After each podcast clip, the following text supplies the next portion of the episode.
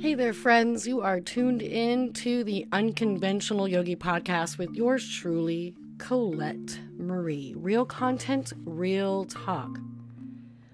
So, we have another situation which unfolded yesterday in a Tulsa hospital by a rogue patient who decided to vent his frust- his frustrations by killing his doctors, a, a receptionist, and a patient before turning the gun on himself.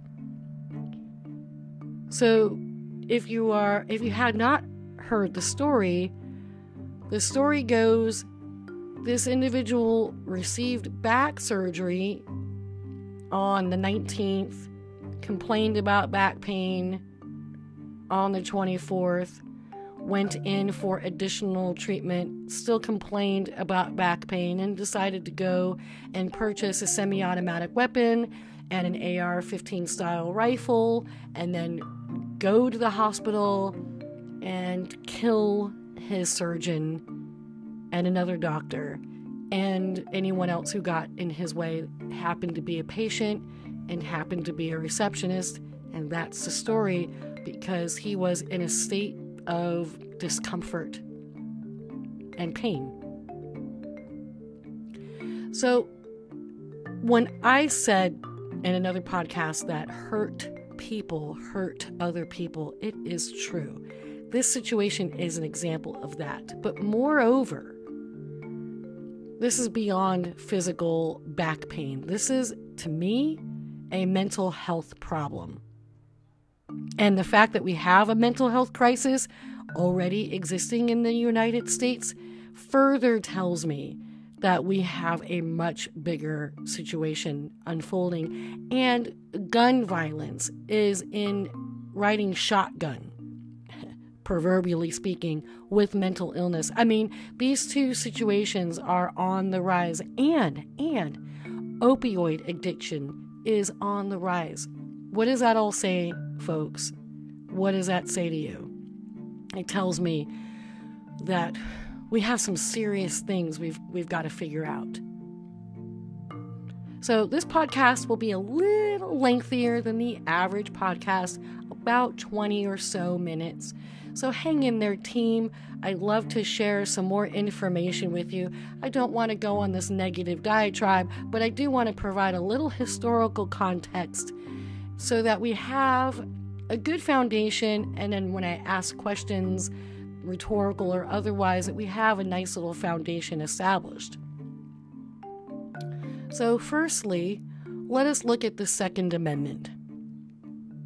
It reads a well regulated militia being necessary to the security of a free state, comma, the right of the people to keep and bear arms, comma, shall not be infringed. That's it. That's all the Second Amendment.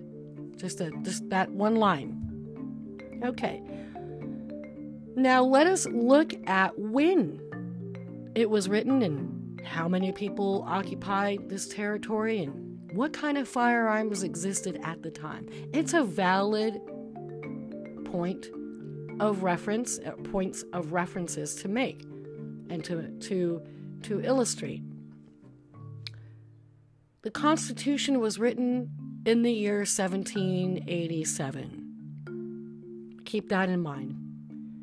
The U.S. population, according to a 1790 census, was about 3.9 million. That included 700,000 slaves, but it didn't include 150,000 Native Americans. So let's just say 4 million, just rounding up. Currently, today, we have, in the year 2022, 330 million people. 1790, 4 million. 2022, 330 million, give or take. the typical firearms in 1787 and 1790 were uh, muskets and flintlock pistols that could only hold a single shot. That's it. One shot. And if you were lucky, you got three or four off in a minute, that was it. That's all. There was nothing else. Single shot firearms only at that time, at that particular time in which the Constitution was written, with only 4 million people in the whole span of what we call the United States. Currently, we have about 393 million firearms in circulation in the United States, and that's legal. We're not even including what other number of firearms that are in circulation that are illegal. It could be 100 million, it could be 50 million, it could be 25 million. But we know that there is a number of illegal firearms in circulation in addition to the 393 million firearms in circulation, of which, according to the NRA, there's about 8 million AR 15 style rifles in a 2018 report. Let's round up 10 million. So, of the 393, let's round up. Of the 400 million firearms, 10 million are AR 15 style rifles and variations therein. And we only have 330 million people in the United States. There are more firearms here than there are people breathing in this country. That blows my mind. Blows my mind. Unbelievable. And when in the world did the AR 15 even pop into being for the average citizen? Because it had taken on many other incarnations prior to. And when I say prior to, meaning it it had evolved over the years in World War II, one, then we get into the Korean War, and then now we're moving into the Vietnam War. So with the Vietnam War is when we start to see this new version of itself, this new incarnation of the AR-15. It, it was branded and rebranded and branded again, and so what I'm what I'm sharing with you is the fact that it, it was brought into general population in terms of an idea based based on time and military use from 1959 to 1964 and so after the vietnam wars when we started to see this like civilian purchase so in 1963, the U.S. military selected Colt to manufacture the automatic rifle that soon became standard issue for the U.S. troops in the Vietnam War. It was known as the M16, so that was its incarnation at that time. And with that kind of success, Colt ramped up its production uh, of semi automatic versions of the M16 that were sold to law enforcement and civilians and marketed as the AR 15. So it was rebranded, and boom, there you go. So in the early 60s is when it started to make its way through general population. So that that gives you a little bit of a timeline as to you know when when and how. And these were made in the United States. These were US manufactured items. I'm not sure about now, but uh, that was that was the situation. So we have now a timeline 1787 Constitution, 1790 4 million people, muskets, flint pistols. Fast forward 1963 by Colt, we have the AR 15, and 2022 we have 330 million people. We have about 10 million AR 15s in circulation and about 400 million firearms in circulation in the general population. Firearm sales had skyrocketed as of 2019, not just by men, but also by women. More women have purchased firearms in 2020 alone and became first time firearm users by 2021. So we have a gender, you know, changeover a little bit in the last few years, right? Suicide death by gun has doubled. So there's that to consider.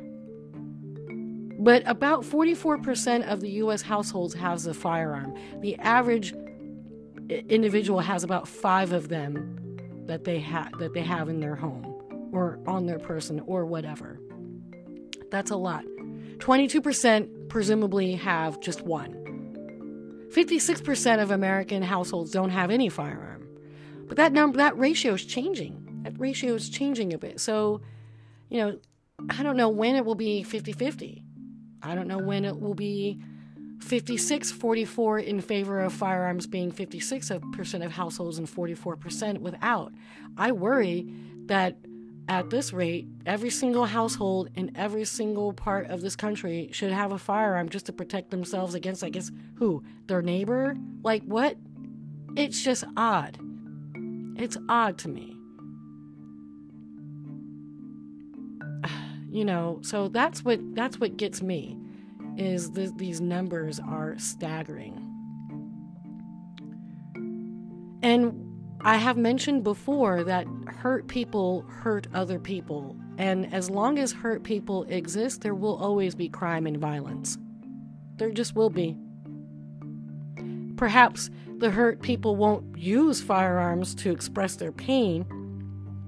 Maybe they'll use something else. But still, if it's causing any kind of physical harm or financial harm because cybercrime has escalated. Phishing scams, all that stuff has like went through the roof in the last two years, especially since the shutdown, because we all virtually moved our lives online. So it made us easy pickings. So identity theft is a huge thing. So we can't just only look at gun violence, but we have to also look at cybercrime because that's a problem. That's a big problem. Mental health issue, opioid issue, gun violence issue, cybercrime issue. We've got a lot of issues, and we have to have proper legislation to deal with these, these things. We just need them now. We're not winning as a collective, we're losing as a collective in, in these regards. So when someone is saying in this person or boogeyman is going to take their guns away, it's not about taking anything away. It's about making sure we all follow the rules. We ought to have a 28 day waiting period uh, perhaps if there was a 28 day waiting period, this person wouldn't have been able to go out and buy anything and shoot anybody up. That doesn't mean that 28 days later he wouldn't have done the same, but perhaps his pain would have subsided. Perhaps his entire mental landscape would have shifted within that month time frame. Who knows? We can't say, or I can't say, that a 28 day waiting period is going to be the absolute solution. It's not but it will mitigate. It will mitigate because it's all we can do. We can only mitigate and manage problems and and mitigate and manage situations, circumstances, issues, all of it. It's all we can do. Background checks. Absolutely, there should be a background check. Everyone should be background checked criminal background, domestic violence background, mental health history. Absolutely, because again, given the fact that one in three Americans suffer from mental health disorders or mental health issues, most of which are undiagnosed, mental health should be a factor in this situation. Because it really takes somebody who's not really all quite together in their head to pull off these sorts of crimes honestly. Ramos, he had mental problems. This guy in Tulsa, mental issues. All the people that have gone out and committed these types of uh, heinous acts, mental issues. Undiagnosed, potentially. Some were diagnosed and were taking medication. That tells you something. That tells you something. So, uh, we definitely need what VP Kamala Harris stated, we need common sense gun laws. We need them because this isn't getting any better. It's getting worse. It's getting worse. So when I see like a problem getting worse, that means something has to give, something has to change. We have to go back to the drawing board and and revamp a situation and figure out what will work. That's the only way I see it. That's the only way I see this situation with guns improving. Otherwise, there'll be more people dying. You know, short fused individuals wanting to settle a dispute using a firearm in the middle of the day or at night because they have no other way of solving a problem. That's ridiculous. That's ridiculous. Uh, when did we, as a collective, become so unable to talk things out, to seek professional help to sort out our thoughts so that we can think more clearly and process our emotions and cope? Those are the questions that I have. That our behavior is so poor that we have to just do something to inflict harm upon someone else, that that's a reflection of something going on that needs to be looked into, evaluated. That's that's that's problematic. So with the rise of addiction and the mental health crisis and and with the many firearms that we have in circulation and the accessibility of firearms at 18 and all these other things, we've got to do something as a body of people because we as a country are outranking every other country in the entire world with this stuff. We are.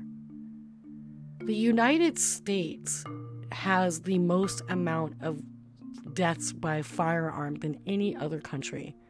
The United States has the most mass shootings than any other country. That uh, that that's that's deeply disturbing to me. It doesn't make this country look great in the eyes of the the world. It it doesn't. Granted, we do have a lot of great freedoms. We do. We do, absolutely. But we have a lot of demons to have to exercise, if you will, as well. We do. We have a lot of ground to cover. And I'm not quite sure how we're going to get there. Now, on the flip side of the situation, we have a lot of great people we have a lot of caring people who care for other people.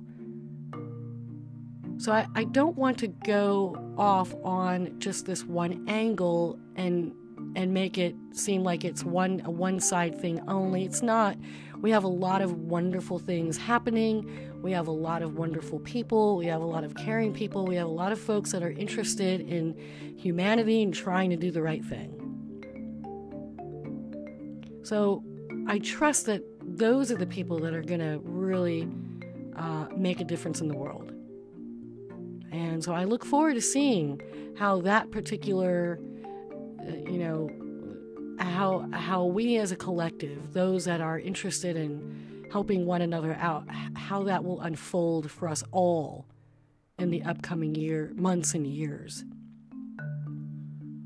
I'm hopeful, truly. I hope for the best I also am preparing for the worst, which is just maintaining a heightened sense of awareness everywhere I go. Everywhere I go. Here, there, this country, that country, because there are people that are hurt that are looking to hurt other people. So just be aware, my friends, be mindful, be aware, and thank you for listening to this podcast.